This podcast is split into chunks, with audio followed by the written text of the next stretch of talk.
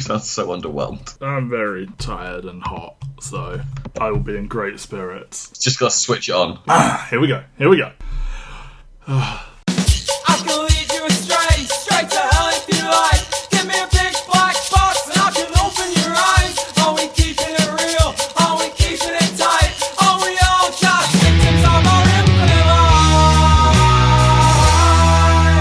Welcome back to EnterTheRealWorld.com. This is There Will Be Movies, 25 of our favourite movies from a given decade. This is volume 1, so we are dealing with 2000 to 2009. My name is Matt Waters. I am joined as always by Ben Phillips. Ben, are you ready to talk about gay cowboys? I am ready to talk about maybe gay cowboys. Well, uh, yeah, there's.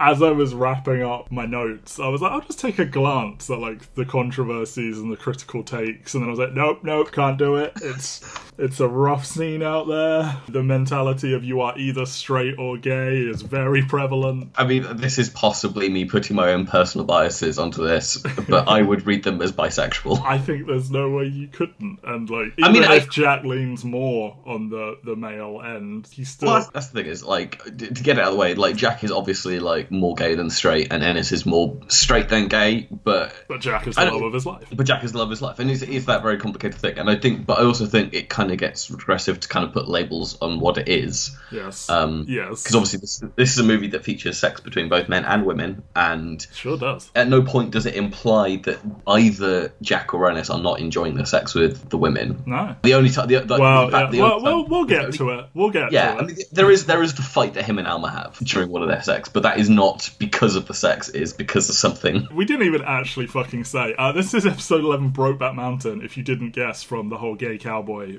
bit, which it was infamously referred to as for the like the entirety of its like press cycle. People just called it the gay cowboy movie, which is so just reductive. nothing about this has aged well. Uh, the movie has aged terrifically well. Everything surrounding it, like reviews and all of that sort of stuff, have not aged too well. And like discourse is more what I mean, not reviews, because obviously it's incredibly well reviewed. But you know, just a lot of reductive thinking in terms of erasing the idea of bisexuality uh, and like just slapping labels on things. And and yeah, I, I think there was someone, some outlet said everyone calls it the gay cowboy movie until they actually see it. And I think that's the thing. It took on such a huge cultural, like it was a meme. We talk about memes as like an image or a video on the internet, but in terms of the actual meaning of that word meme, of like this collective shared idea or whatever, like it was very much in the zeitgeist and like there were just jokes left, right, and center, parodies, and, and it I mean, used the, the, a the shaking, the shaking and- tent. Yes. The shaking tent is the, the the image that I always think of, and I don't know how to quit you,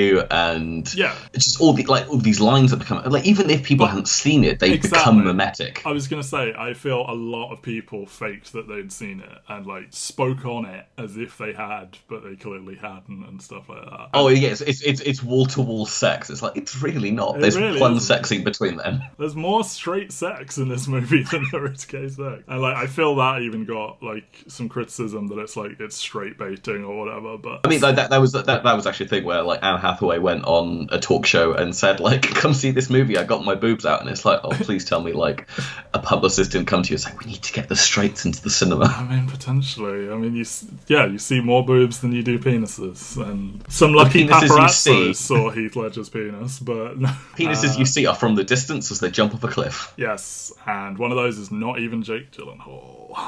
He- he's a coward. Heath Ledger doesn't give a shit because he's Australian. Who gives a fuck? So this is down as your selection, which I immediately now just feel homophobic. It's because I would say I watched this movie for the first time. It was part of our syllabus at, at university, and I don't think I was emotionally equipped to get as much out of this movie uh, as I am now as a fake woke adult. Uh, no, I feel I'm a rounded person.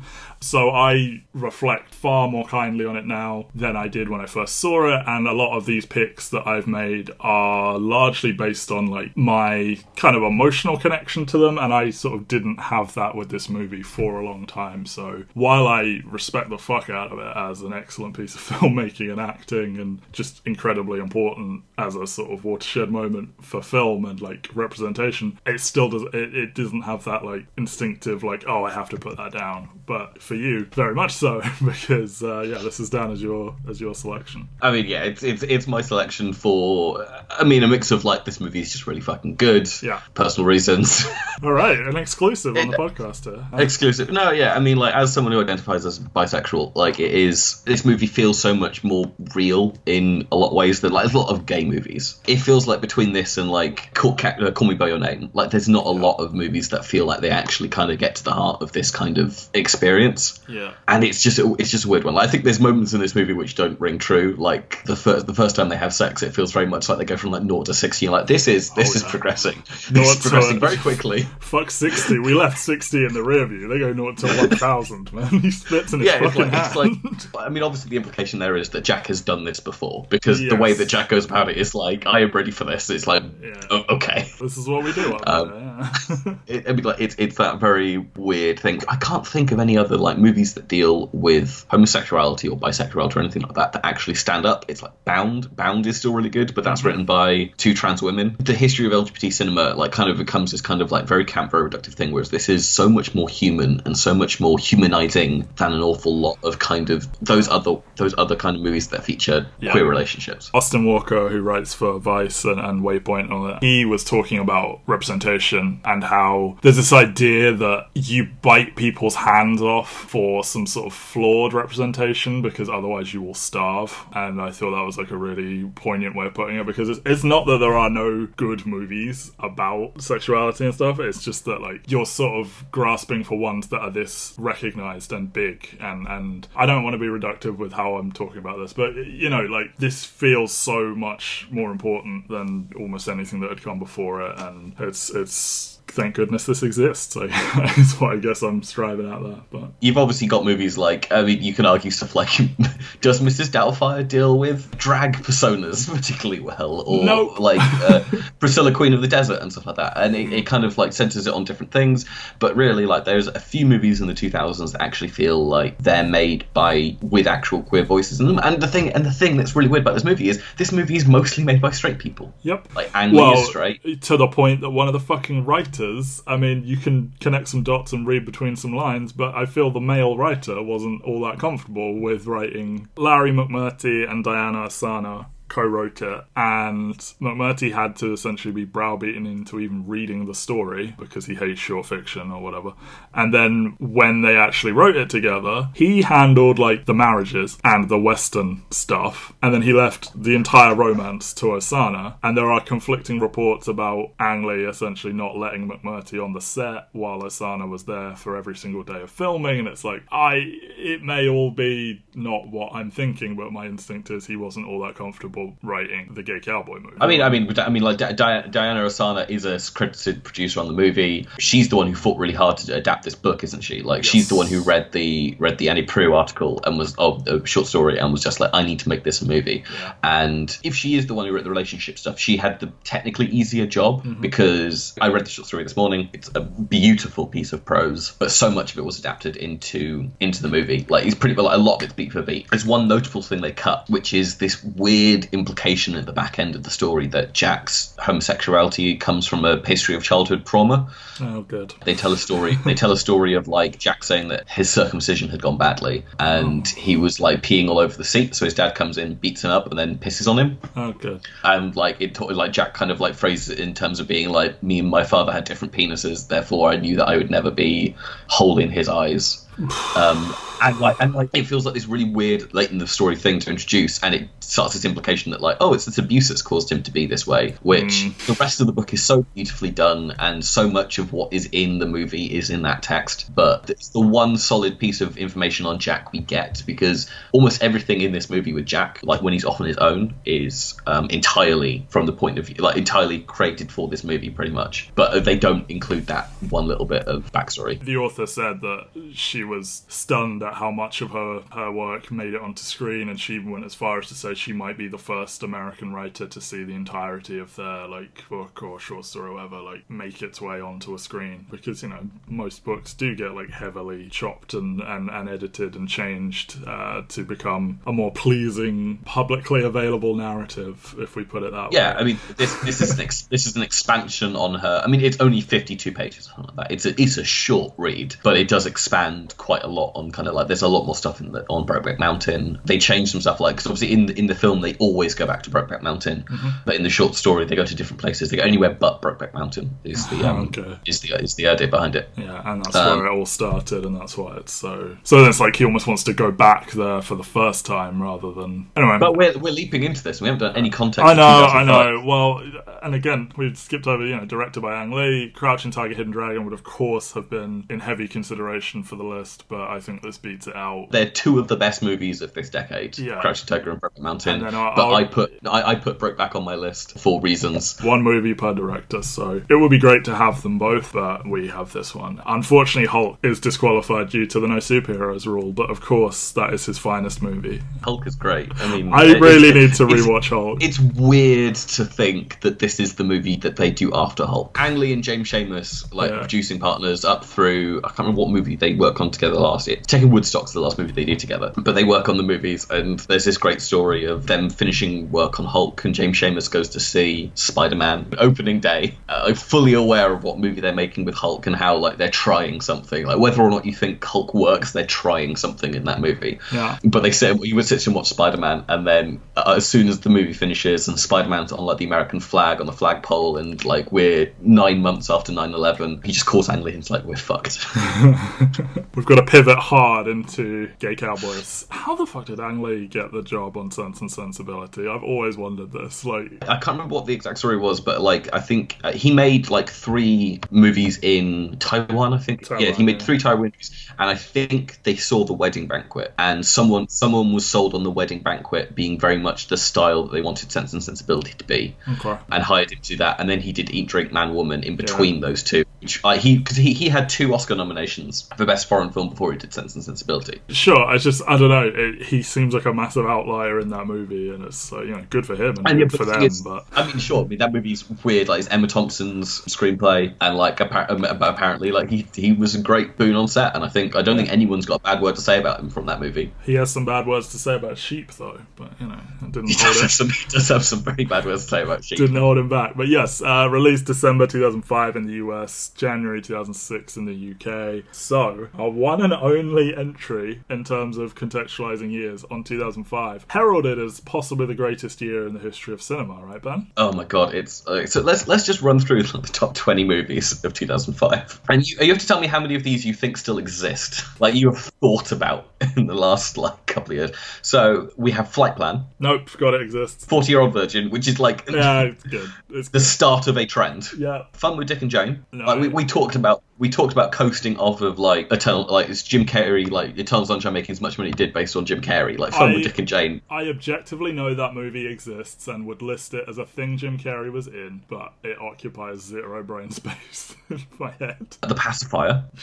Uh, that is sitting. At, I have a pile of DVDs somewhere that I keep meaning to get rid of, and that one is often sitting at the top of that pile. That's not because it's the worst one there; it's just it is often at the top of the pile. So yeah, that one has actually been in my mind a lot. Walk the Line, which is Ah. uh, it's fine. I mean, it's just a music biopic. Robots. Yep, forgot that exists. Chicken Little. You were a crazy person who told me we should do every Disney movie, so that was on the list, and I was like, oh was yeah, on- Chicken Little. Zach Braff's star vehicle after Scrubs. Fantastic Four. Yes, because I said the other day I've been meaning to rewatch the original one. Well, not the original, but you know, uh, no one can watch the original. The footage is gone. But yeah, I keep meaning to rewatch that. I assume Chris Evans is delightful and the rest is shit. The Longest Yard. Yeah, well, uh, that is hitting me in a cultural crossover of things, so it being bad doesn't affect me. So I'm I'm just just a little bit shocked that that's the 12th highest grossing movie of 2005. To be honest. Yeah, man, Adam Sandler is a box of was a box office draw. I mean, yeah. Now he just makes Netflix movies. He just.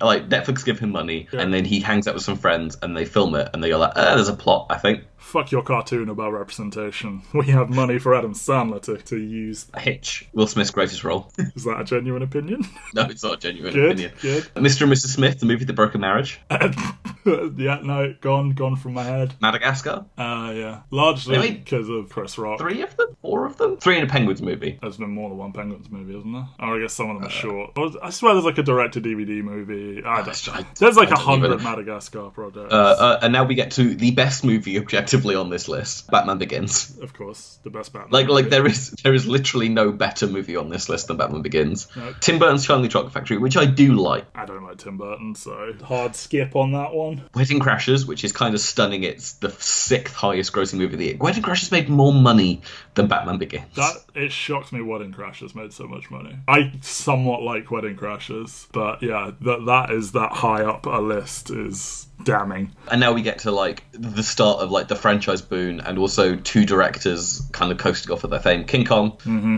Pete Jackson's follow up to Lord of the Rings. Uh, it's three hours long, and a woman eye fucks an um, ape. Don't you not even see the ape for like an hour? Ooh, I don't know if that may be possibly. It's been a while since I've seen it. I think there's a lot on the boat. War of the Worlds. Steven Spielberg did not like 9/11. Yeah, because you and I have had some debates about War of the Worlds, so that's why that still is in my head. Harry Potter 4, the worst Harry Potter movie. My favorite Harry Potter book.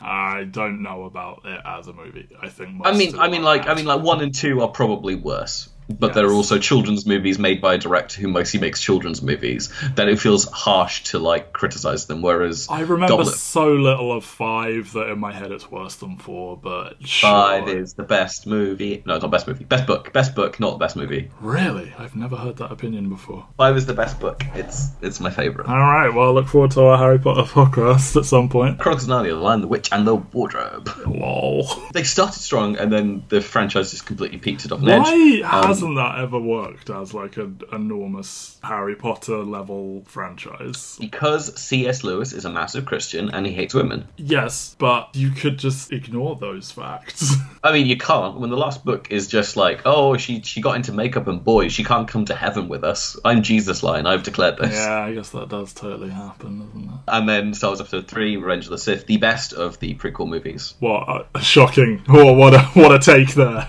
which I also shouldn't be recall- calling the prequel movies anymore. It's the Age of Republic, Age of Rebellion is the originals, and Age of Resistance is the sequels. But yeah, 2005 is a profoundly weird year. It's like this weird middle year in cinema where like these shoots of like the uh, the upcoming comedy boom are here. Lots of adult comedies in that in that top 20. Judd Apatow and Nick Stoller on multiple movies. You've got superhero movies, you've got massive franchises, but it feels like just all of them feel so inconsequential. Like no one can figure out how to actually make a good movie. no, except Batman Begins. Except Batman Begins. But yeah, we got good movies from 2005. We've got Caché, Brokeback Mountain, Grizzly Man, History of Violence. History of Violence. A movie Oh wow, what we, a movie that could have been talked about. Yes. Uh, Squid and the Whale, Munich, Hmm. uh, Good Night and Good Luck, George Clooney's directorial debut, Walton Gromit, Curse the Werewolf, The Descent, Neil Marshall's audition for Game of Thrones. 2005 is this weird year where like there's a lot of good movies that are going on, but like nothing feels kind of like What won the Oscar, Ben? Say the words, Ben. Crash won the Oscar in 2005. Famous Did you know? audible you know, Matt, gasp at the Oscars when Jack Nicholson said "crash." did you know, Matt, that racism is bad? No. You didn't know because the two white people made a movie about Oh, okay. yeah, like Paul Haggis Yeah. and Bobby Moresco wrote wrote, wrote a movie. Yeah, but whole- white people fix racism every year and almost win an Oscar. The whole point, Oscar. the whole point of Crash is like it kind of goes like, well, what if made racism explicit, and then it just becomes this cartoonish thing where like people go up and just shout like, oh, I hate you because you're black, and it's like this. You don't have to oh. tell me why Crash is bad, but I know, but Crash is so fucking bad. Yeah. And I feel like the only reason it wins is because its competition that year is Brokeback Mountain, which is so firmly the most memorable movie of that selection. It became mimetic, it's still within the culture. Ang Lee won the fucking Best Director Oscar. It's like quite often in the Oscars, you'll see the Best Director, Best Film split, and quite often the Best Director will be the movie that should have won Best Picture. Sure. But for whatever reason, politics got in the way and made it not happen. And it's a real shame because I think there are genuine times where like we should have more of a best director, best picture split because directing and picture are not like for like, but the times where there is a split are like it's like Shakespeare in Love versus um, Saving Private Ryan, where it's like it's so obvious that Saving Private Ryan should have won. It's stuff like this year where Roma wins Best Director and Green Book wins Best Picture, and it's like in what world are we saying that Roma is a worse film than than Green Book? Yeah. Should have been Um, Infinity War, but you know.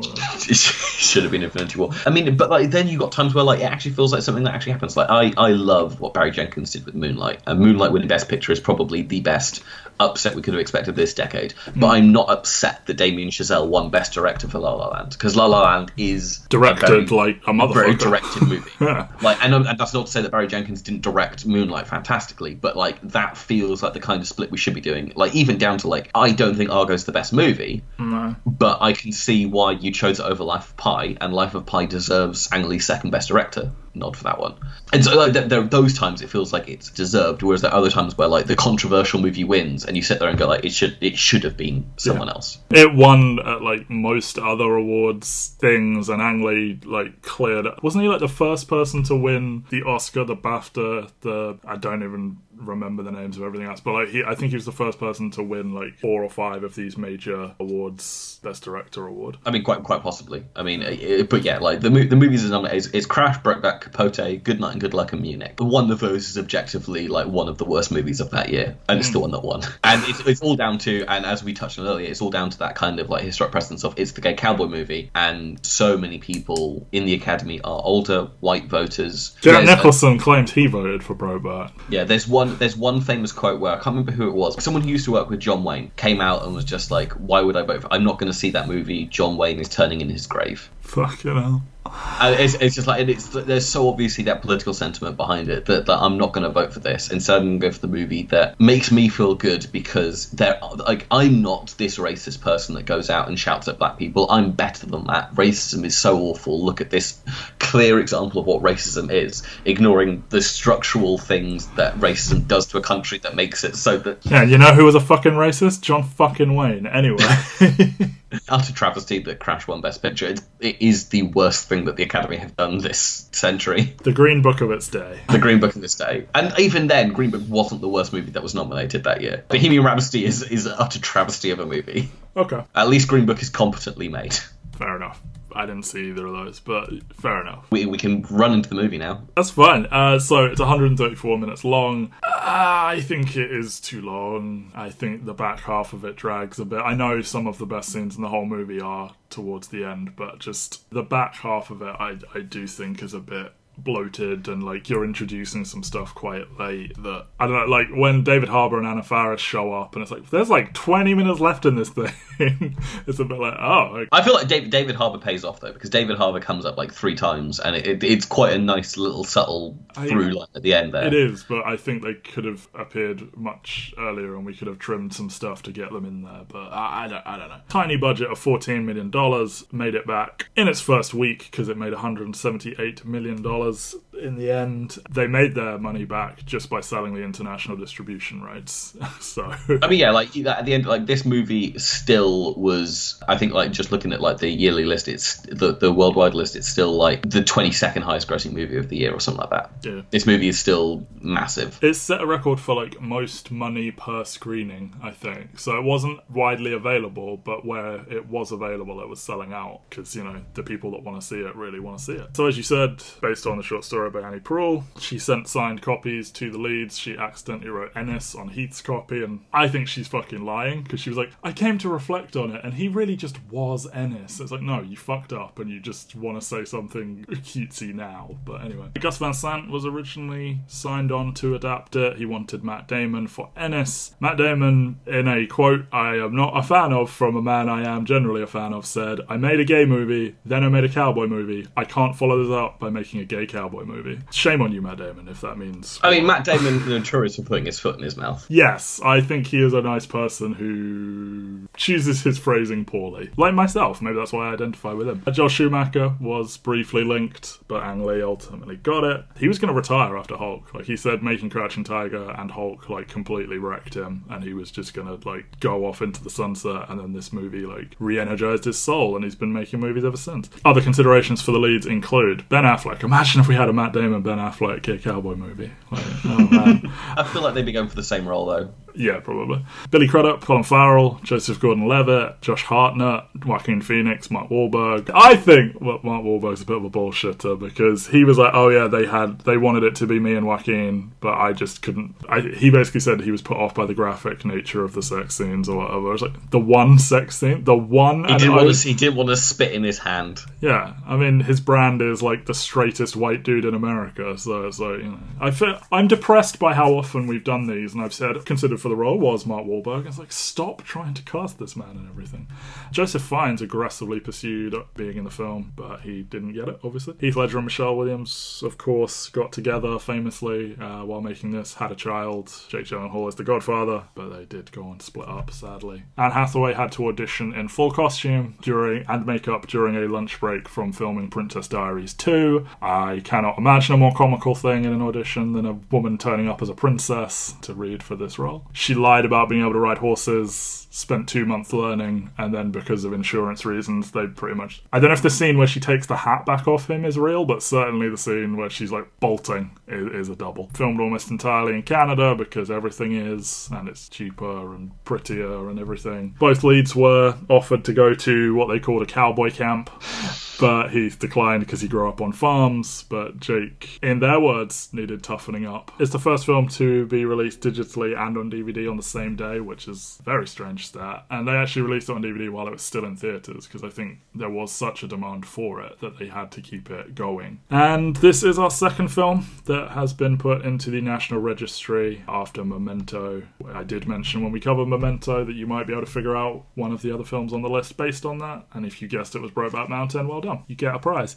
So, this movie begins in Wyoming in 1963. Uh, I think the whole movie spans 20 years because I think the end is 1983. But and Jack Twist and Ennis Del Mar meet while both seeking work herding sheep. Or Joe Aguirre, played by Randy Quaid, who sued the filmmakers because he claims they pitched it as an art house movie that had no intention of making any money. And then when it became very successful, he was like, I have been misled and underpaid. And then he quietly dropped the lawsuit because fuck off, Randy Quaid. They had no intention of making money. Like, no, everything has intention of making Yes. money. You signed on to do a $14 million budget movie directed by the multiple Oscar Award nominated director, starring two of the biggest up and coming actors in the world.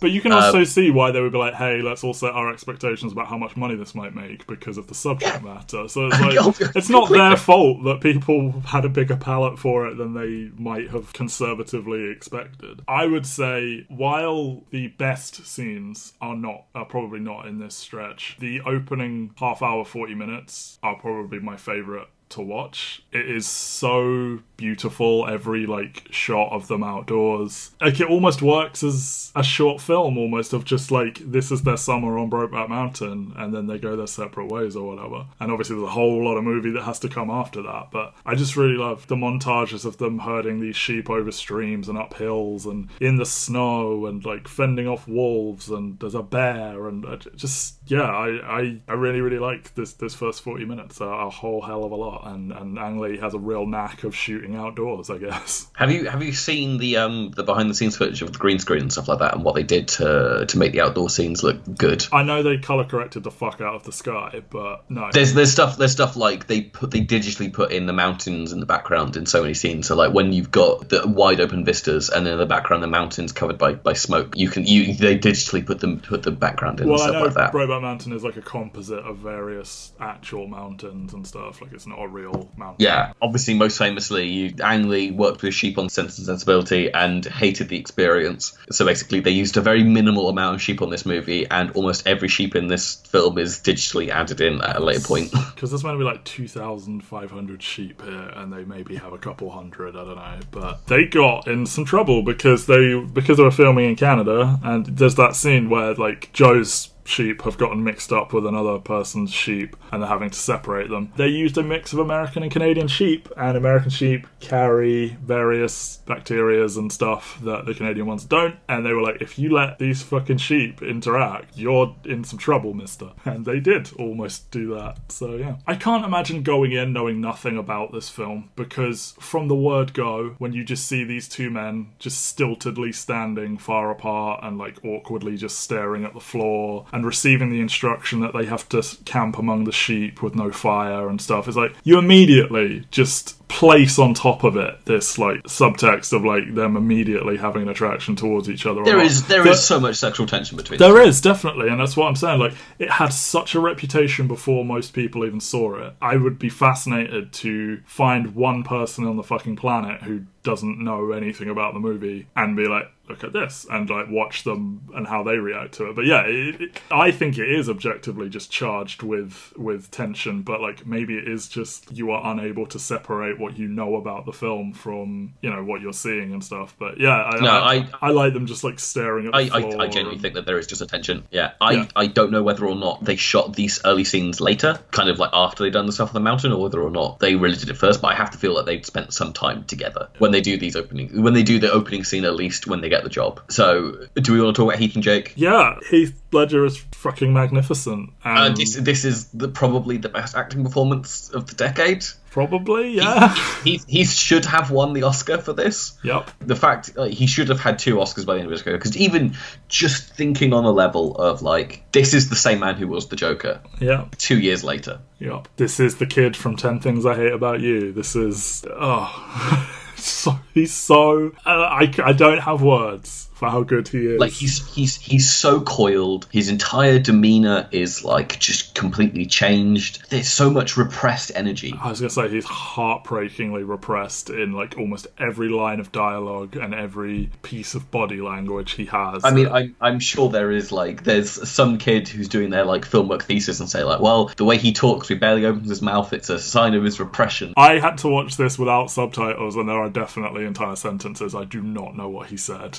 When he said his daddy said that rodeo guys are something, I was like, "Are you saying faggots in a really weird way?" he says something, and then Jake just starts, you know, running around and, and shouting, and yeah, he's fantastic. Like just visibly crushed under the weight of like male expectation and like hyper masculinity and, and this movie is so much about like not only is it about him coming true to himself about his what his sexuality is, but it is also very much about toxic masculinity and I think it's more Yes. about that. Like, it's not in any way, it's not treated in any way controversial that these two, well, no, it is, but it is just tacitly put there that they fall for each other. It's just the entire rest of it is just Ennis having to, like, grapple with that, you know? And, like, there is a, I don't know if it's understated, but in the background of all of it, there's a giant class issue here where he is desperately poor and having to pay alimony and to take all these shitty jobs just like instantly. And like this leads to him doing a lot of very shitty stuff towards his family. And like Jack marries into money and stuff. And it's like there is that kind of tension between them about you know you're rich and I'm poor. Let's dance together. Sorry. You know the, that that like he comes from a world of like a very working class raised on a farm like all this sort of stuff it informs a lot of his behaviors and stuff and it's just Ennis is like such a tragic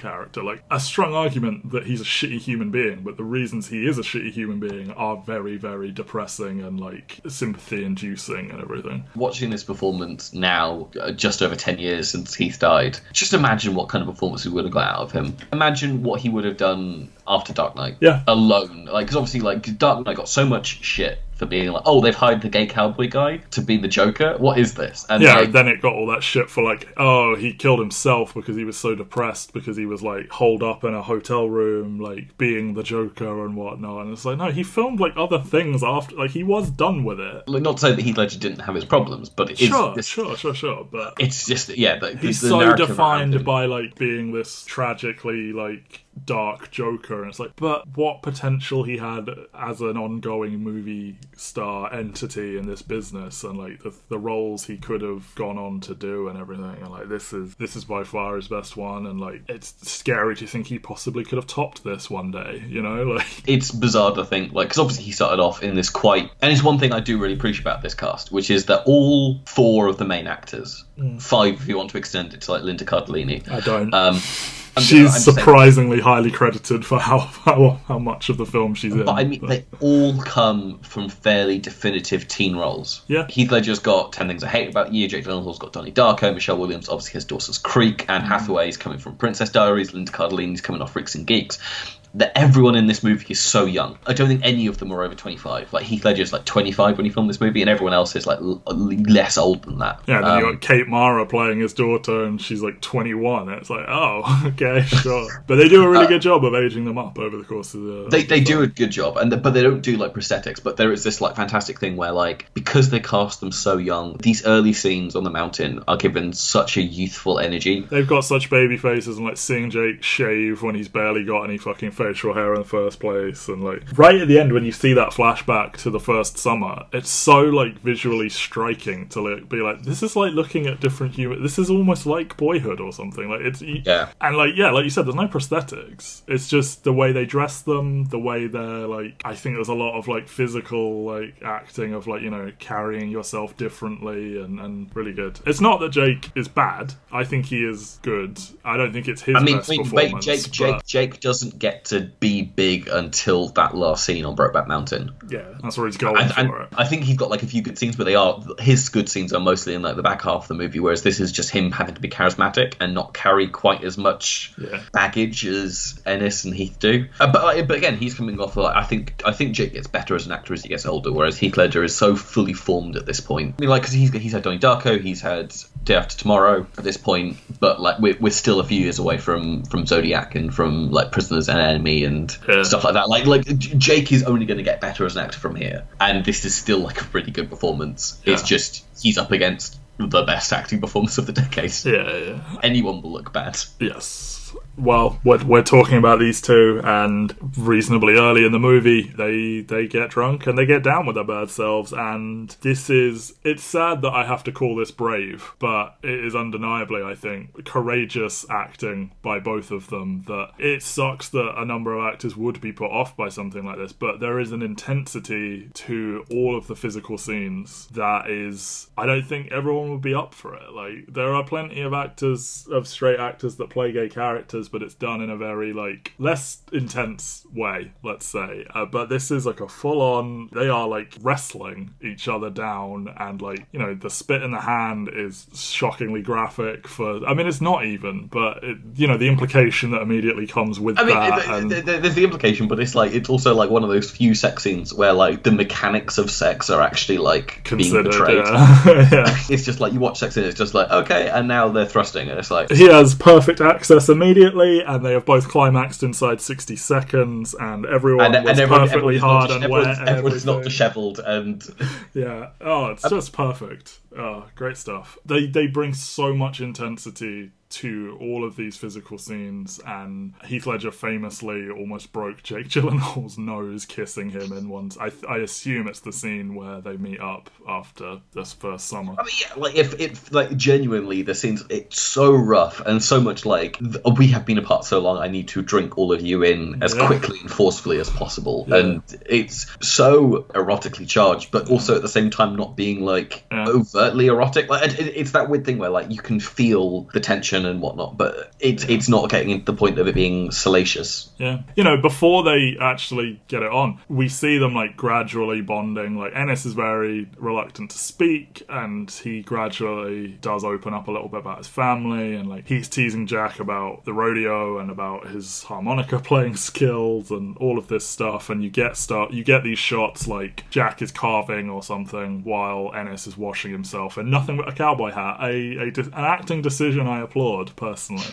you know, your expectation is he's going to like sneak a peek and be like, "Oh, I'm attracted to him." But You can see the eyes are like thinking about darting Yeah. over there. It's yeah, it's it's the it's the not looking is more powerful than the looking almost. You know. Yeah, like, but I mean, like, Ang Lee is notorious for being a very like body language focused director because he is a native Taiwanese speaker. He quite often will like guide the directors in terms of their body language. Yeah. And if he does give them acting tips, it'll be kind of like very short clipped English sentences. Well, I mean, Like- yeah, physicality is universal. So Yeah, and, uh, and and you feel it so much, especially in a movie like this where there's so much physicality going on. There's so much because most of the characters in the movie don't speak that much. There is so much that has to be portrayed by how they stand, how they Yeah. act, what they do. And like, this is kind of like uh, the whole movie is structured like this, but everything in this movie is kind of like a little five to ten minute vignette. It's so time capsule and very rarely do they. I think they put the date at the very beginning. I don't think maybe they put one more date somewhere, but like, Uh, they definitely say the date. Yeah, they- they- further along.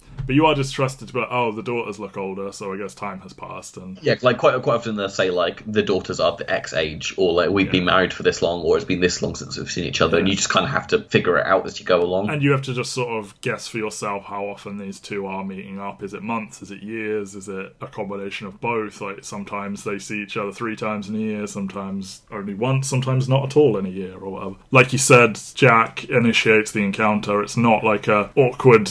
Oh, we almost kissed. Oh no! It's like he full on just in the night grabs his hand and he initially responds with that like violence and like they're like wrestling for position almost and like I don't it, it's so powerful. I don't even know how else to describe it just seeing the like raw masculinity which you know some people who are very misguided and equate masculinity to straightness would balk at but like that their very rough sex is so masculine you know like and like I think people like commended Jake for like being the one that takes it as it were you know like him having to like bend over and like grab it and like he like slams his hand down and stuff and like you know it's all very and you know this subtext of like you know what he does for a living you know he he is a rodeo what do they call them because I know there's rodeo clowns but he's not he's, it's, it's the rodeo, a rodeo, rider? rodeo, rodeo man. man, rodeo person. He's sitting atop wild beasts and trying to control them. And in this instance, he is, He is he is losing control. exactly yes, and he is the one being ridden, as it were. And they don't actually just just he's in the rodeo life. Exactly. That I feel that's the only way you can talk about it. You know, he's in the rodeos. So what's his job? You know, he's in the rodeo. There's the line later on where he goes like, "I made two thousand dollars last year. I almost starved because Yeah. so much of it is like you get paid if you win,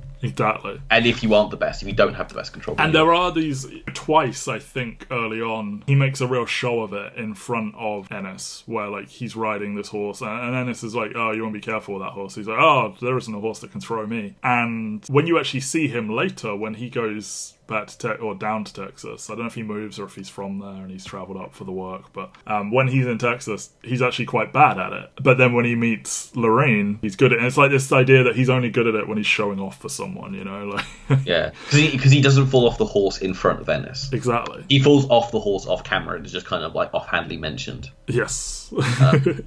After this, they both agree that they're not queer, and we're we're not gay. We're just two men who like spending manly time together. yeah, and I think Jake even said, "I don't think these guys know what gay means." To be honest, like, and it's such a like, it's all just so deeply ingrained in the hyper masculinity of the world that, especially this like, you know, the West, rough and tumble cowboy, like this sort of stuff. It is all just just so much straightness coded. I mean, yeah, you there. get you get so much of it from the way that Ennis tells the story of his dad showing him the corpse of the, the, the, the gay man, and he, he's like, I don't know if my dad did it, and you can tell how much that weighs on him. This Oh, yeah. idea that like I can't do this because I don't want to end up having be, my face smashed in by a tire iron and my dick ripped like off. I yeah I can't I can't live through the idea that this could happen to me. exactly. And I so I will not engage this. I will do it because this is something that I feel I need as a person. Yeah. But what he I'm- says, what we have here, this is just for this summer, and like he says, I think he even says like, or is it later where he says about how the there's no reins on this horse and we just ride it for as long as we can and stuff. And Yeah. I think it's when they meet up again that he says that because Jack implicitly asks him, like, you know, oh, so when am I going to see you or whatever. And it's like, But even but even then, like Jack like tries to hide his queerness from Ennis. They like, oh, have you done this before? Have you done this since? And Ennis and Jack's just like, no, no, no, I haven't. But like we know that he's been Yeah, trying yeah, to yeah. trying at least to see people at bars, and then he goes to Mexico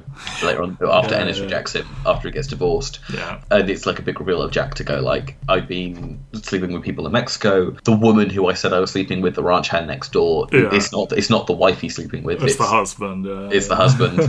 But And, all like, of that is left as subtext, though. He never actually says that. Well, I guess his father confirmed. Well, no, even then, it's just like they're talking about someone, and you just put two and two together and assume it's David Harbour's character. But yeah, um, they they agree it's this summer and this summer only. And like, is there supposed to be some symbolism to? Because then it's like bolts the morning after, and he goes to check on the sheep that they have neglected, and one of them has been eaten by a wolf or coyote, or whatever. Really bugs me when Americans say coyote. I don't know what. yeah, and and Joe sees them, and initially he does nothing, and you're sort of waiting for this big, ugly, homophobic scene to occur, but he just sort of sidles up and he's like, "Oh, your uncle's not well," and it's like, "Were you trying to get him?" To leave here, and then when he doesn't, you later try again or whatever. But I think I think the, the the book's a bit more explicit in that he sees them have sex in the book. I believe. well, he sees them Um, like wrestle each other to the ground and then kiss. in the, in the Yeah, he, he sees them being very hands on, but in the book it literally says like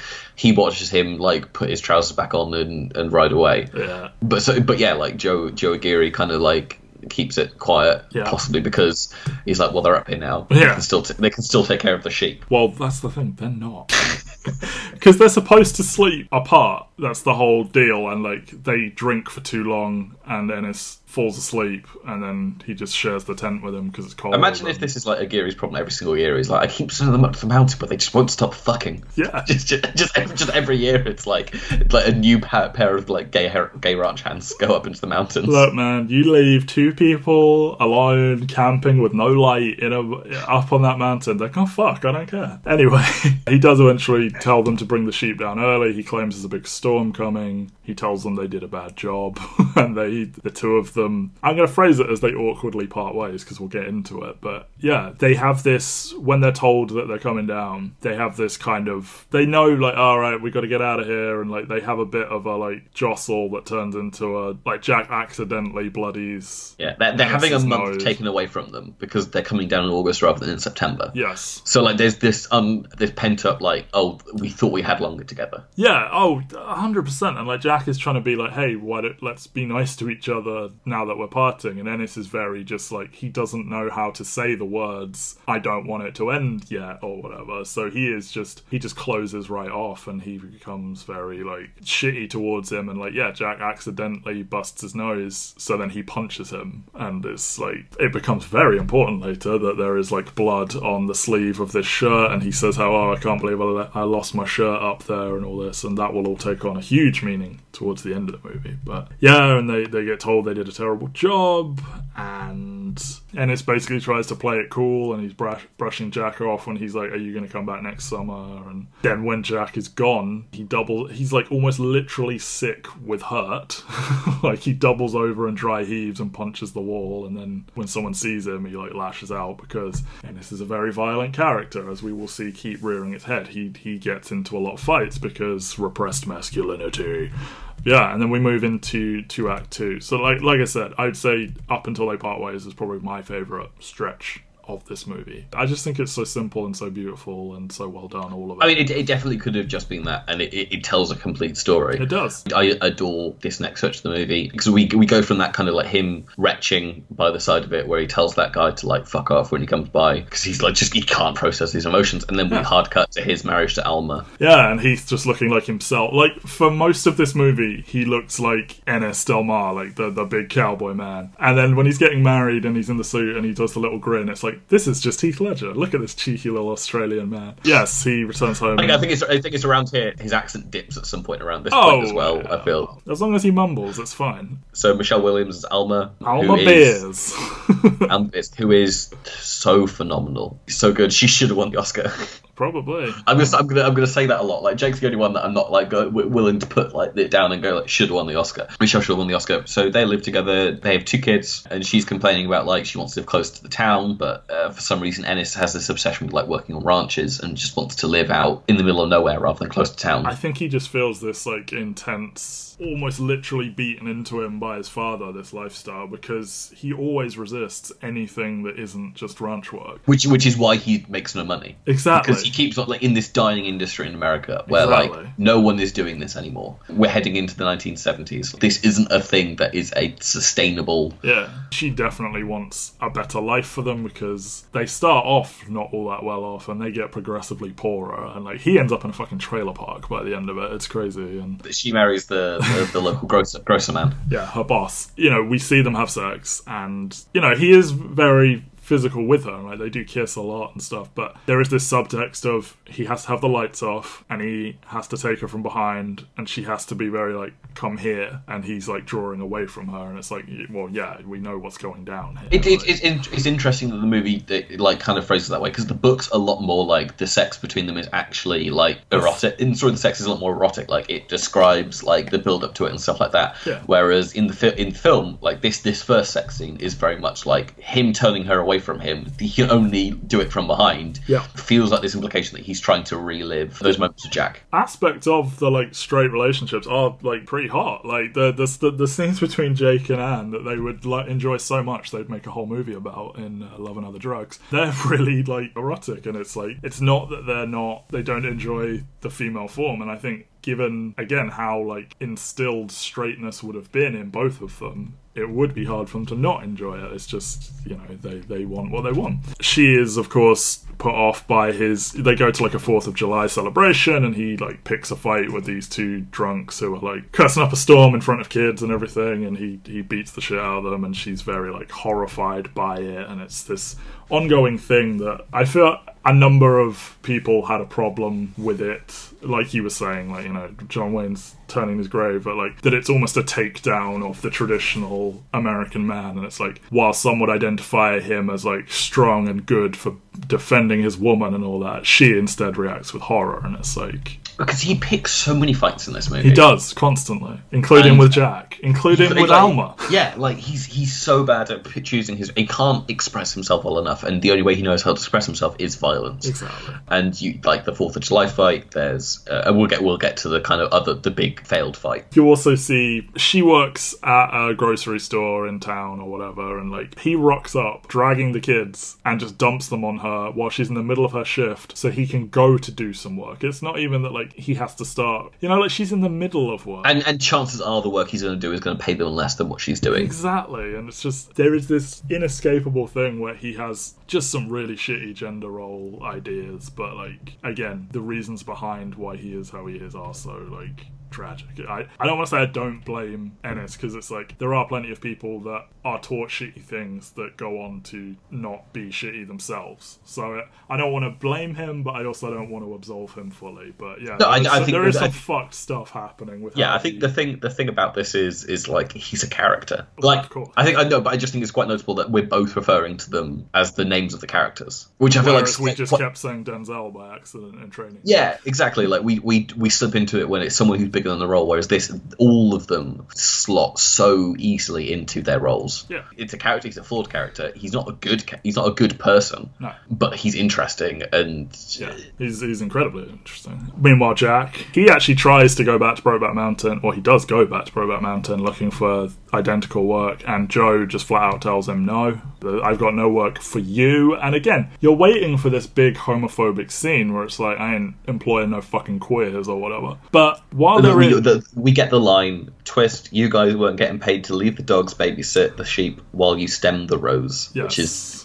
gorgeous and beautiful and Yes. There Yeah, is like, undeniably this this subtext of homophobia, but I think most films would actually fully lean into it and have that ugly scene where, like, oh, and look at this homophobic man, we judge him. In his defense, they were incredibly negligent of their job. I wish we knew how much they fucked up because all we saw is the death of one sheep. Sure. Obviously, more than one sheep died because he's like, I'm not happy with the number. But like, is he unhappy because they came back with two too far? Like they lost two hundred or whatever, or is he unhappy because? exactly, that's what I mean by it's like a a subtext, but it's like there is that other side of it where like I'm sure he doesn't approve, but also it's like in a world where he'd employed a man and a woman to go up there, he wouldn't be happy if they'd fucked, I would imagine. but yeah, we don't like Randy Quaid as a human being, and he's well cast as a human being we don't But the thing is, that we do also get into like if we want to discuss like because obviously Jack complains an awful lot that he's what he's making them do is like unethical. He's basically saying you come to the camp, you eat food, and then you go spend the rest of the time with the sheep. That is not how this is supposed to work. It's supposed to be us both in the sh- in the in the tent rather than living on the mountainside with the sheep in a place where the, the park services are Yeah. don't want us to be. And also, like, it's fucking freezing cold. Some like, there's that scene where is it Ennis emerges from the tent, and like, it's just the tent has even been like Yeah, because they're even snow. though it's summer, they're in such high altitude that it still will snow. yeah. He says it melts in like an hour or so, but like it still like wakes up to that. And as I said, he struggles with the rodeo that we see, but then he meets Lorraine, who is, I can't remember what they call her, like a barrel rider or so, some specific thing. And they start dating, and they have a child. And they are married, but we don't see them get married in the way we do Alma and, and Ennis. But I respect her commitment to her aesthetic, that even her bra is like this sort of rodeo theme, you know? It's like everything has to be. I live this life. This is for realsies. I love that every interview she does because she's come out and done like an interview where she said like I only get my I only get my breasts out when I do movies with Jake. Um, Yeah. And there's this like interesting subject. It's like, are you implying that you just feel safe around Jake for whatever reason? Potentially the rumors going around about Jake Gyllenhaal are maybe Oh, true. Come on now. It's not. I don't want to say she's the worst of the big four. It's just the other three. I think get a lot more to do than And she does. yet, I will say she also should have been nominated for an Oscar because I think her phone call scene later on in the movie is that is a very good stupendous. scene. Yes, is stupendous. She well, does so much with so little in that scene. But I just I feel Lorraine is presented to us as a far more simple character than the other three who have multitudes or whatever. Her father having just pure disdain for him and calling him rodeo or whatever and like shoving him out the way while like they coo over the baby and stuff. It's all just good, good stuff. So eventually, I think four years later, Four years later, Jack sends a letter to Ennis. well, it's postcards. They swap postcards, Postcards. yes. And they arrange a dinner. And well, when Jack arrives, they, they, you know, Ennis like bounds down the stairs, like he like I no, I, I love that even before this, Ennis is just like he gets the postcard and then he immediately drives to the post office to send Yeah, him a yeah, reply. yeah. Like not even like I'll send him a note on my way to whatever. He's like I must immediately send this letter Yeah, now. yeah. And he's like sitting there like a hurt bunny while it's like, oh, is Jack even going to show up? And then as soon as he hits, He's taken the the whole day off from work. He doesn't know what time he's going to be there. He's just sat there in the window, like Yeah. kind of like And then as soon as he gets there, huge grin on his face, bounds down the stairs. Like I love that his lie is that they're old fishing buddies. Like he could have just said we met herding sheep, and like the lie would have held together better because you clearly don't know nothing about fishing, and you get outed because of that. They almost kiss in their like tight hug, and then they they have the most aggressive makeout session they that do, I've but ever like seen. before that, like Ennis like looks around quite a bit and is like, "I'm not here, man." And then like not even that well hidden. They just this must be where Almost broke his nose because it's like so violently, intensely passionate. And Williams famously kept asking them to make it more intense to help her with the scene because she was like, "If you just do this like softly, I'm getting no like emotional impact from this. It needs to be like fierce. Like I need." do do this for me. You two hot Exactly. men, make up for me. Exactly. Do it, man. I'm going out with right now. Every scene she has after she sees it is so good because there's so, So much the subtext to everything yeah. she's doing. But I just, I think it does need to be that intense because you have to get across the idea that it's like he is getting something from him that he has never gotten from her, and like he's never kissed me like that and stuff like that. So I think she was right to keep pushing them to make it more intense, and also, you know, maybe for her own giggles. They go get a motel room and they catch up on the last three, uh, four years, and then after that, and it's literally when he's like packing up to go on this fishing expedition, and he's like got short answers for every one of her questions, and like she's like, "Oh, could you go get, go get me some smokes?" And he's like, "Oh, there's some in the top pocket over there. Bye, bye, bye, bye." And like he picks up their daughter, and you're like, "Oh, this will be the thing that makes him think twice about it." But he just literally hands her over to Alma. It's it's like, "Yeah, you take this. Bye," and off he goes. And it's like, again, there may even be some homophobia from Alma. Where she may judge them for what they do or whatever. But like again, where it's like the the front and center part of it is you are expecting a fight of them having to overcome a homophobia. This is still an affair. Like an affair is an affair is an affair, regardless of how she feels about who he's having an affair with. He is having an affair. Yeah, like the, the the emotions are about like it, some of it is like I do I know my husband, what he's really Well, like, yeah.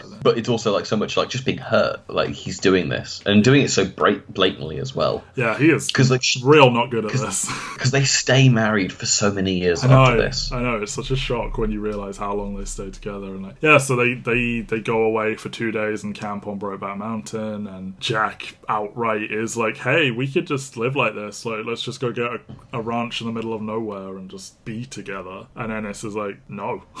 and Yeah, um, like because the guy like he, this, is where he tells the the story. Yeah, it's so oh, it's so fucked up. Really, really is. And like, I don't know if it makes it better or worse that you actually see a visual representation of it. I think it helps with the phone call scene much later, but like, it's just so dark. I kind of wish I kind of wish they didn't go in for the close up. I kind like Yeah. that, I kind of Yeah, wish yeah, that wasn't there. for sure. He's also got that whole thing of like, we're both married with children. Jack's fully just going like, well, let's just abandon the kids. Yeah, fuck all that. This is all just pretend. I mean, even even in the book, Jack kind of like comes out and says like, "I never intended on having a child." Lorene de- deals with the child. Well, I you see him trying to pick with up a dude in that bar, and then Lorraine. I, I don't it's the same. I think it's the same bar. Lorraine like aggressively pursues him instead, and it's just like, yeah, this is clearly nothing he planned for. But yeah, and and and Ennis also has that like on top of the the masculinity and the and all of that. There is also this like sense of duty to the family. Although I've got to say, he seems like a pretty shitty husband and father. But yeah, and and so instead, you know, he says like, we'll do this as long as we can, and and they basically are just going to do this here and there over the years until they just can't anymore. And, and we see Jack like transitions into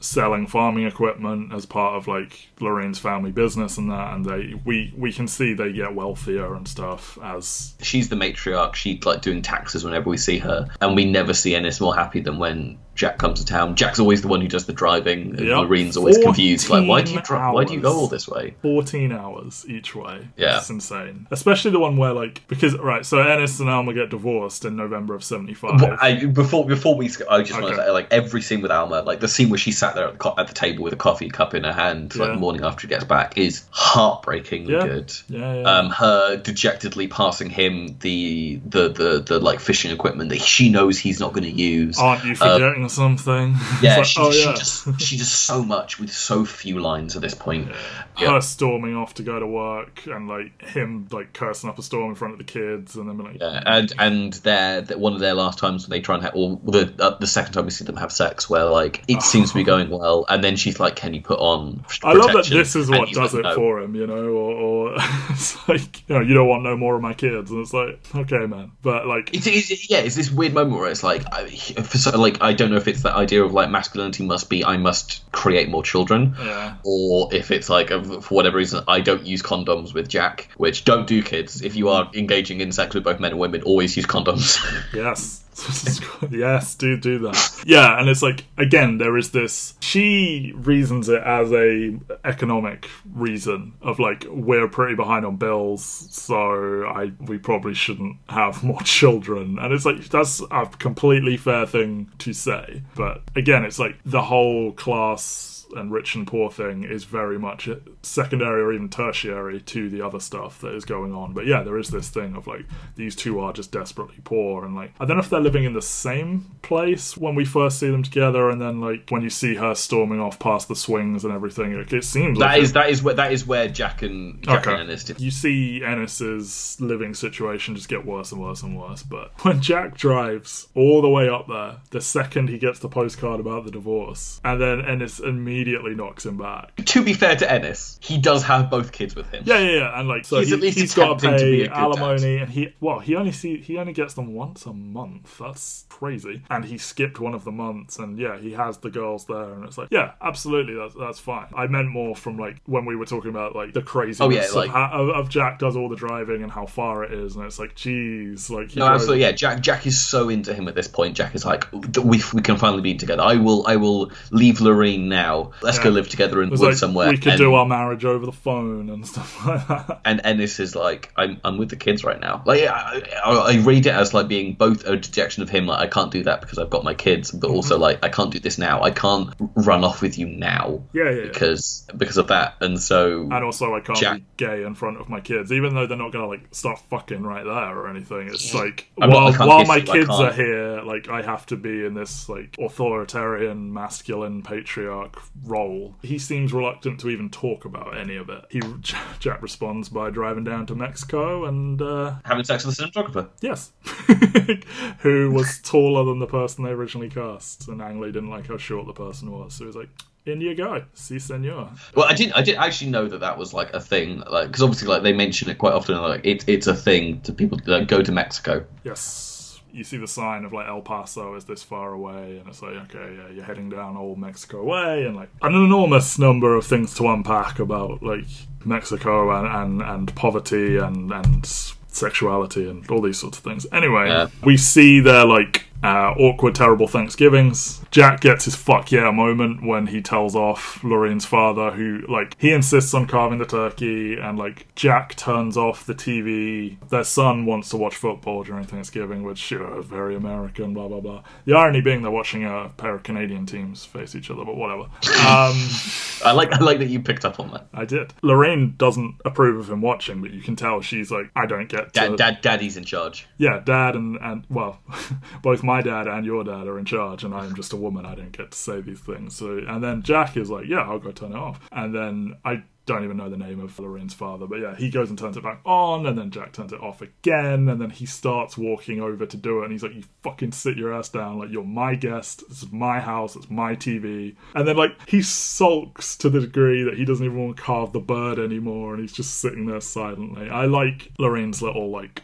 wry smile yeah, like- that like someone this- told this off is- her father. This is one of Jake Gyllenhaal's best scenes in the movie. Yeah, I love it. Um, is, is is this little outburst right now because like again like he is someone who's so chill and so laid back but he's been so dejected by Ennis and like being in this marriage that he's not fully committed to even though he has had sexual attraction to Lorena in the past yeah, I mean, but he's so Anne Hathaway is an objectively good-looking human being. Let's be real. And I mean they're all they're all objectively good looking human beings in this is- movie This is true, and it's also I, I feel part of what triggers him is when he's like, you know, you want him to grow up and be a man. He should watch football. It's, you Yeah, know, there's this like su- there's implication that like does he know? Does he get a feeling that that that Jack is like queer in some way? Like because that's the thing is like they, they obviously like just they don't like him because he's a rodeo guy, but there's something you get the sense he doesn't think he's manly enough or whatever, and he doesn't respect him as a he man. has also grown this awful mustache at this point. He really has. He's looking like a pervert. There is a very slim number of men that can pull off a mustache, and sorry, Jake, you have not qualified. Meanwhile, Ennis is the sort of third wheel as Alma has remarried the boss from the convenience store or whatever, who is just presented as the most passive man alive, as a direct contrast to big, strong cowboy. I mean, Ennis is somewhat passive, but like there is like a force about him, and he's like a physically large-looking man and everything. And then you just have this guy who's just smiling and doing nothing and everything. And He sits and like smokes a cigar whilst like they're in the kitchen having the fight that they should have had before they ended their marriage. Exactly. Yeah, like she presents she's all like, you know, oh, you haven't remarried and we worry about you and it's like and then she fucking lays it all on the line. She's like, Look, I put a note on your fishing line that still had the price tag on it and said, Bring me back some fish, you know how much we like fish, and you told me how many fish you caught, but you ate them all, and then I, I checked your stuff and that note was still there and everything. and It's like and like the second she really puts it out there, he pretty much fucking assaults her. Like he I think he like grabs at her and like starts pushing her into the countertop or something, but Yeah, the, the the the short story describes as he goes past like this line that he's got in his head for what she's supposed to say.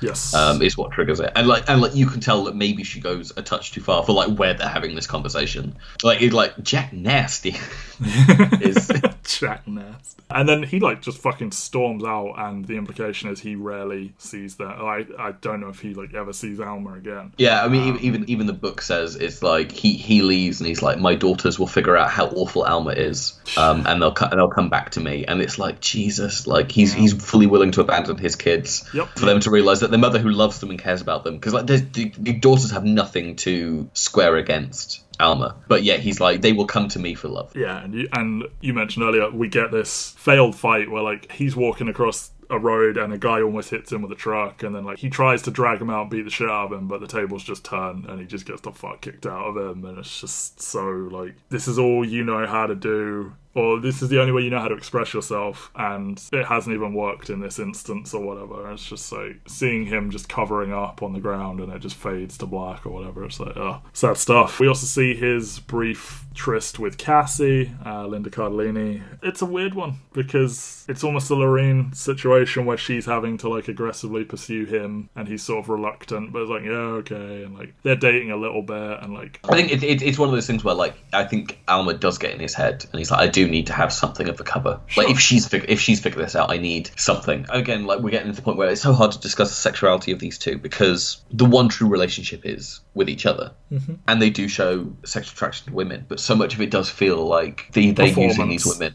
yeah, they they're using these women for something that they're not, and it's like this whole idea between like there's sexual attraction and then there's romantic attraction, and the romantic attraction is between Ennis and Jack, and Mm-hmm. Yes. everything else is like I, I struggle to say like performative sexual attraction, but, uh, but it is very much it does feel like there is a performance going on there to kind of like wrestle down these feelings. Well, like even when, like if you think back to Ennis and Alma's wedding, he seems a little bit like phased out while they're doing the vows and everything, and like he's when he tells Jack about her up the mountain, you get this idea, you know, he's just been with her forever, and it's just like an inevitability that he will marry her at some point, and just seems very like just doing what you're supposed to, as it were. It's not that I don't think there's room in the movie for Cassie. It's just this is where I'm like, we are starting things when you should be wrapping up this. I story. know because I do think the payoff of her is is fantastic. this is what I mean. It's like all of these things that they put in her, they are good. And like he's basically ghosted her, and she's with someone else, and she's like, "Yo, what the fuck, man?" Yeah, like, that- you, I, I love you. Yeah, like Oh, I loved you. yeah, exactly. And like she even asked uh, Junior, like, "Do you think he will settle down again or whatever?" And it's like we know he won't, but I just think in the interest of a of a slightly tighter narrative. We had one too many elements being introduced quite late on. It's not that the I elements mean- are bad; it's just they come so late. It's like, come on. I think I think it's because Linda Cardellini does get the, the three scenes, which which which is more than like 'cause obviously Anna Faris and David Harbour are about to show up um, for for their one scene. But uh, but Linda Cardellini gets the three scenes, and I think they all pay off each other. And it's this kind of like systemic, like or this cult cumulative, like how much he's fucked his life up, or how much he's fucking other people's lives up by Yeah. not by not doing this stuff. Because like he's fucked up Jack Twist's life, he's fucked up Alma's life, he's fucked up uh, his daughter's life, he's fucked up Cassie's life. There's all these characters that Yeah. because he cannot emotionally engage or like actually confront what's going on in his head, he's he's emotionally hurting these other people. And he refuses. Um, Junior asks to move in with him potentially temporarily, but and he's just like, "Nah, I'll, I'll be, I'll never be home." And he's just like, "Yeah, bye." And she takes it like a champ, like with the little smile and everything. She's like, "It's fine," but it's like just fully rejecting your daughter in that way. It's like he's lucky that Junior continues to go to him. I feel, but yeah, Yeah, but, uh, she, but it's like she's the oldest. It's that thing where it's like he's, he's my dad. Yeah. why wouldn't I go to him? Hey, Um, people and their fathers, man. Um, Yeah. This is, as you said, where Jack meets Randall Malone, who is just another nearby person. I, it's like at some sort of function, and they're both people in the community, whatever, and they're there's implications they pick them up from the side of the road because their car's like broken down. and they're both very like, oh, wives, huh, and or whatever. And Both wives are ranting about how their husbands won't. Dance Uh, with the, them a- a- a- yeah, the subtext is like they won't sexually please them or anything like that. In certain ways, they won't dance with us. They won't engage with us ph- physically. There's lots of looks between Randall and Jack at this point, and, And then Jack takes Jack takes LaShawn for a dance, and we get this wonderfully like uncondensed like Anna Fa- pure Anna Faris for about like two minutes. Here's the accent work. Here's me talking too much. Is yeah, it's so weird seeing these two show up so late in the movie. And like David Harbour, I guess didn't get like a person that people know until like I guess Stranger Things. Like you would Yeah, if you, recognize if you if you if you look at his Wikipedia page, it literally starts with Jim Hopper in Netflix series Stranger Things. yeah, but Anna Like, Faris was like, well, Anna we, talk- was we in talked Lost about it exactly. She's lost in She's done three scary movies at this point. Yeah, which you know, regardless of the quality, are known. I don't, Yeah. it's just strange to see these recognizable people debut. What 10, 15 minutes before the end? It's like, oh, okay, I want more Anna Faris showing up in like Oscar-nominated movies yeah. because like she's good in Lost in Translation and she's good in this. filmography Like, is it- stealth real good. you get the scene where Randall, like, he's like, "Oh yeah, my boss, there's this cabin. I've got go use there." for I've got use for cabin. we could fish and drink. Maybe we could go there together. It's like okay. And this comes immediately after like Ennis and Jack in one of their camping things. He's he says something to the effect of, "Are you ever just walking around and you think someone just knows?" And it's like, and then immediately you get this thing where Randall has like sussed out Jack upon first meeting him or whatever. And But then you got that thing where like people people who are know. Oh, yeah, And like so much that like and it's so risky for both of them. And you can tell that this is ultimately what would be Jack's downfall is uh, maybe a brazenness or maybe a lack of subtlety in how he goes about it. Because Wow. I mean obviously early on got the scene where like he goes into the bar and like offers to buy this guy a drink because he's the best damn rodeo clown he's ever worked with. and the guy just like And the radio gives him the kinda side eye and walks over to the other guys. And yeah, So whispering and then Jack runs away because like he's scared because he knows of course. something terrible could happen. Yes, on this same camping trip, like they're, they're when they're swapping stories, he he does say how like, oh, I've been sleeping with this lady, and like every time I go over there, I think the husband's gonna catch me, and it's like, well, like you said earlier, like it's clearly the opposite, and he's talking about banging David Harbour while uh, Anna Faris might find out. So the two finally have their angry, tearful breakup, and Ennis uses the phrase, well, he says like he blames Jack for being making him like this and like making him feel so lost and everything. It's just this like there's so much to unpack there with like putting blame on someone for your confusion and it's just like oh if i'd never met you i'd just be living this happy straight life or i'm clearly not that happy or that straight but whatever or maybe he is like i think heath ledger has put it as if he'd never met jack Probably Just- would never done this. yeah, like it's just about Jack for him. Like he met a special person, you know, like someone who he has that deeper, like romantic, forever ever bond with, and it happens to be a man. Whereas Jack is dealing with much more of a life of an identity as a gay man that he must repress. Whereas for Ennis, it's like you are my one person or whatever. But just yeah, it's so so good. Like probably the best scene in the movie, like because you get the iconic lines of "I wish Yeah, I no, could quit like- you" and You got, you got no fucking idea how bad it gets. I'm not you. I can't make it on a couple high altitude, how high altitude fucks once or twice a year. You're too much for me, Ennis. You son of a horse and bitch. I wish I knew how to quit you. It like again, like that whole thing becomes mimetic, but like just the, the couple of high altitude fucks is just this beautifully like lyrical, crass idea. And I think was it the last time they saw each the one where they're like swapping stories about like oh I'm banging this lady. He says sometimes I just miss you so much it hurts or whatever. Uh, and yeah, just the two of them here and like oh god and and again they they pretty much almost fight and and you you get that flashback to just this quiet tender moment between them where like he's like oh are you sleeping standing up and like just hugs him from behind and it's just like so wholesome and and nice and then just a flashback. Like I said, it's it's almost jarring seeing how much younger they look because you don't really track it that much that they are growing up uh, over these twenty years. But when you see them side by side, this like here they are clean shaven and young and youthful, and here they are looking a bit more haggard and, and dressing different, and one of them's got a pervert mustache. It's really stark, and like Ennis reluctantly lets Jack hold him, but then Jack just has to watch him drive away, and it's just I th- and I think that whole scene just sort of speaks for itself, and like there's not really much we could say here that would do more than they are doing in this scene. And No, yeah, like this. This is Jake deserves his Oscar nomination for this scene alone. It's Yeah. just I think he's the less charismatic of the two. But it's And- a different he's role. so like the whole thing role. is centered around Ennis and, and how he Yeah. deals with it all. Yeah, and, and as you said, the last time they see each other, because Ennis receives word that Jack is dead, and and he calls Lorraine, and she tells him, Jack was pumping up a flat on the truck out on a back road when the tire blew up. The bead was damaged somehow, and the force of the explosion slammed the rim into his face, broke his nose and jaw, and knocked him unconscious on his back. By the time someone came along, he had drowned in his own blood. And she does it in this such short, clipped, rehearsed manner. Yes, it know that- feels very rehearsed. It feels overly elaborate, conveniently. Oh, this this freak series of circumstances that we had to. I had to think about how it would happen, so that's how I know it all. But while she's telling him over the phone, we see a scene of three men beating the fuck out of Jake Gyllenhaal with a tire. Yeah, and whether or not that is what Ennis is imagining happened, or whether or not that is the actual facts of the events, we, it's not Exactly, 100% clear. he continually it's not just that first story we tells him the haunting thing about his childhood he's like i don't want to die because of or i don't want you to die or you know all this is his constant fear that if we are found out we will be killed which may have happened but i think there is an ambiguity to it because it's like is this what he's imagining really happened or is she covering up and like I think it's pretty clear that like he was murdered. Well, But I think in the ambiguity is like, did it happen in this exact way? Is is Okay. this is this thing we're being shown? well like The in- actual I know in the in the book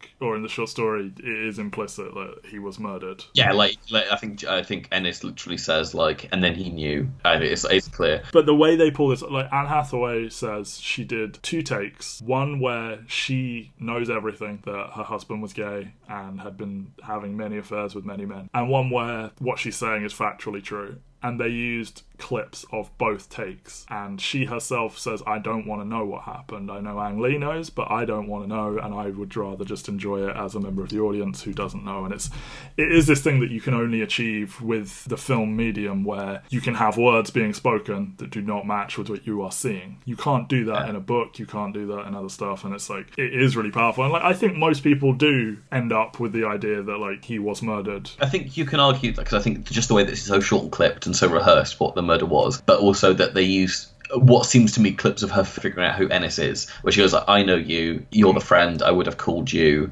Yeah. and like there's this like slight implicit nature to like she was aware that he was going away to mm-hmm. see a man multiple times a year and it wasn't for fishing. Yes. And again, Anne Hathaway is so good in this scene because this is there's so like she's doing this on a room on her own on the phone, and there's so much subtext to everything that she's saying. Do you know what it reminds me of? The scene in The Dark Knight Rises where her voice changes in the middle of a. Well, she does it a couple of times. There's there's the at the beginning when she's like, "Oh, silly me," and then she like drops her act or whatever, and then later on in the bar when she s- flips between being like in command and then like shrieking like girlishly and everything. Just that sort of she has this side to her that she's able to draw on, and, and she does it in multiple movies where you get this almost sinister, very in command like like style to her, and it's like I know she's being a bit robotic on purpose, but like there's this sort of when throughout the film we see her being a bit more sort of happy-go-lucky, smiley, and here you see her just dour and just choosing her words and everything. It's like Yeah, like she's she's so good. She should have been nominated for this. I'm still I, I, in my head. I was like, this is after Devil Wears Prada, but no, this is the year before Devil Wears Prada, which is obviously like her breakout. But she's superb. She doesn't do enough kind of like serious stuff. Like if you look at her filmography, like that she she obviously has like fantastic performances in. Of, of Devil Wears Prada is is so singular. She's really good in Les Mis, even if I don't think Les Mis is is the best. But then it's just other stuff like she's in Alice Through the Looking Glass and Alice in Wonderland. She's in Serenity, that awful movie with a twist where it's insane. The Hustle's her latest movie. Like I wish she did more. Like she's good when she does like the lazy hangout movies. Like Love and Other Drugs is just charisma up the walls. But I want more of like leading performance, doing something that kind of like blurs the line between comedy and drama because she's such a good dramatic actress and So- she should do it more often. So are we saying this movie should have been at least nominated, if not won, for director, picture, lead actor Heath Ledger, supporting actor Jake Gyllenhaal, lead actress It Michelle I- I- Williams, I- I supporting should have had- actress Anne Hathaway? Yes, it should it should have had a nomination for supporting actor, but necessarily shouldn't have won. It should have won supporting actress for Michelle Williams, and Anne Hathaway should have also been nominated for supporting actress. Sure, but we're saying like clean sweep for the big four, the film and the director. Yeah, and I mean, should have won cinematography as well. Oh yeah, oh it's fucking beautiful, beautiful film. Uh, Memoirs of a Geisha which is a gorgeous movie as well. to be to be fair. So she also mentions how half his ashes were dealt with here, and he wanted the, the other half went to his parents. He wanted them to be scattered on Brokeback Mountain, but knowing him, that may not even be a real place. And so Ennis goes to meet Jack's parents and offers to take the ashes, but his father is very like, no, they're going in the plot. And the acting here from the father is very like, I know and I don't approve because they talk about how he had talked about bringing Ennis here to this ranch and like doing it up. And, and We'll just we'll just come here and hang out and do up the ranch, and then live in a little shack because we're just two best buds who love to spend time together. Indeed, but he mentions how he brought another man up here, and we can infer that that was David Harbour, and maybe this is how. Did he bring him up, or did he like say he was going to bring him up? Like he came by the previous summer and Ah. was like, I, I don't know if it's one or the other because I think I, if, like he came up with half baked plans for this other person. I potentially read it as he did bring David Harbour, and that might be how he got found out. Is that Yeah. he, he was too bold in his in his actions. Both parents seem keenly aware of the situation. The mother seems less disapproving. I think that's the important thing. Is like Ennis's father is the one who's showing him a corpse of a man who lived with another man, whereas Jack's mother doesn't feel like she judges. Her reaction is like, "Do you want a cup of tea? Do you want to go to see his childhood bedroom?" I think uh, for her, it's like this isn't conventional or like what I would choose, as it were. But I I understand who you were to him. So Yeah, you- I- I whereas think- the father is like seems very like I'm not I'm not cool with this. but, I, but I still think there's a remarkable like even for that age or for that era that he doesn't chase him out the house. No. He says he doesn't. He doesn't approve of it. He puts his foot down about the ashes, which is semi-understandable in terms of like I want my son to be buried with the family plot, which Of you could quite easily say like I don't want him anywhere near the rest of my family. He doesn't balk when he true. comes down with the shirts. well, yeah, Like we, he we take his son's belongings. yeah, we get this scene where he does go up and explore the room, and and he finds so he's got this like open closet, wardrobe, cupboard, whatever, with all of his stuff. But then there's like a very narrow gap at the edge of it, and there's a bit poking out, and he pulls out their two shirts, the one that has his blood on it that Jack was wearing, and his own one that he that he lost up the mountain, and they had been arranged in such a way that Ennis's is inside of Jack and he holds them both and he just smells them and just breaks down and like if there's any pretense that he's trying to act like oh we're just friends when he first got there when he comes down the stairs holding these two shirts with like barely held back tears in his eyes it's like there is no way of escaping like this is the closest he comes to being like yeah admitting to anyone other than jack that he is involved with him or whatever and like the mother like gets a bag for them and everything The, the shirt seemed heavy until he saw there was another shirt inside it. The sleeves carefully worked down inside Jack's sleeves. It was his own plaid shirt lost, he thought long ago, in some damn laundry. His dirty shirt, the pocket ripped, buttons missing, stolen by Jack, and hidden here inside Jack's own shirt. The pair like two skins, one inside the other, two in one. He pressed his face into the fabric and breathed in slowly through his mouth and nose, hoping for the faintest smoke and mountain sage and salty sweet stink of Jack, but there was no real scent, only the memory of it. The imagined power of Brokeback Mountain, of which nothing was left but what he held in his hands. Wow. I don't want to keep talking now, but yeah. so we do get a scene after this.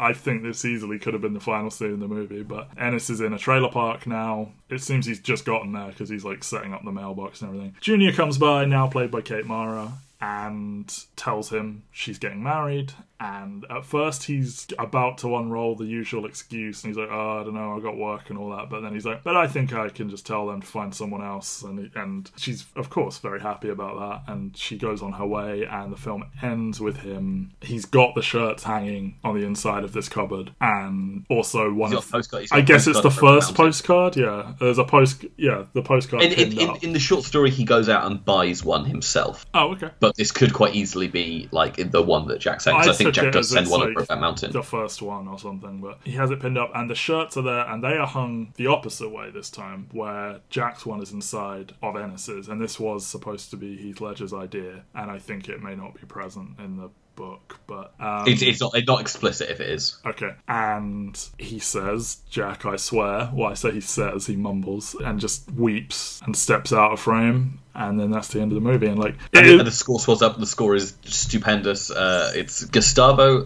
Santaolalla. Wow. I, I, I apologize deeply. Yes.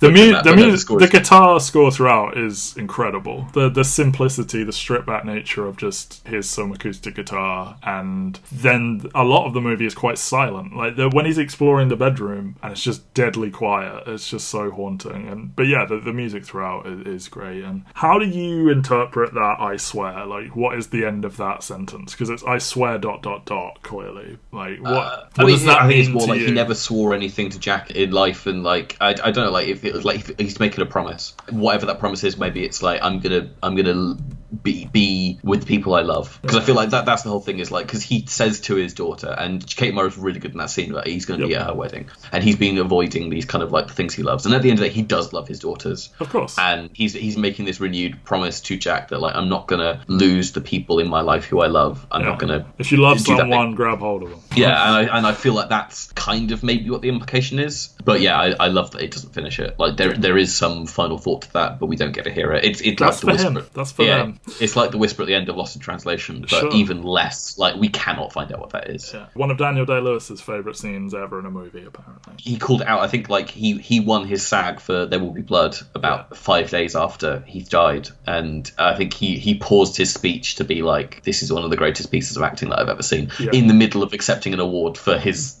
one of his, His lifetime performances. of it. Oh, well, uh, yeah, for There Will Be Blood, but, you know, he's, like, Yeah. the actor. Could they not find an actress for Jenny? Like, there's so much Junior. Maybe she's the favourite daughter or whatever, but it's just like, you see both of the girls quite a lot, and then once they hit a certain age, you get a sort of teenage Jenny, and then you get Kate Mara at the end here. It's just like, uh, sorry, a teenage version of her, and then you see Kate Mara playing her at the end. It's just like, just, I mean, it's it's not like there isn't a different Mara sister. yeah, was Rooney not there? Like, was Rooney, was Rooney not available? Maybe Rooney wasn't interacting at that point. But yeah, it's it's an understated ending and it's beautiful. And you get the song playing at the end is the one that Jack was playing on his harmonica badly earlier on, and it's all just it's all just great, isn't it? And Yeah, I mean, I, I I text you and said like I've cried three times this movie. It's like crying at Alma, crying at Anne Hathaway telling the story of like how how Jack maybe died, and then the scene on the mountain where Jack where Jack's like can't quit you. It's yeah, it, it's just it's great.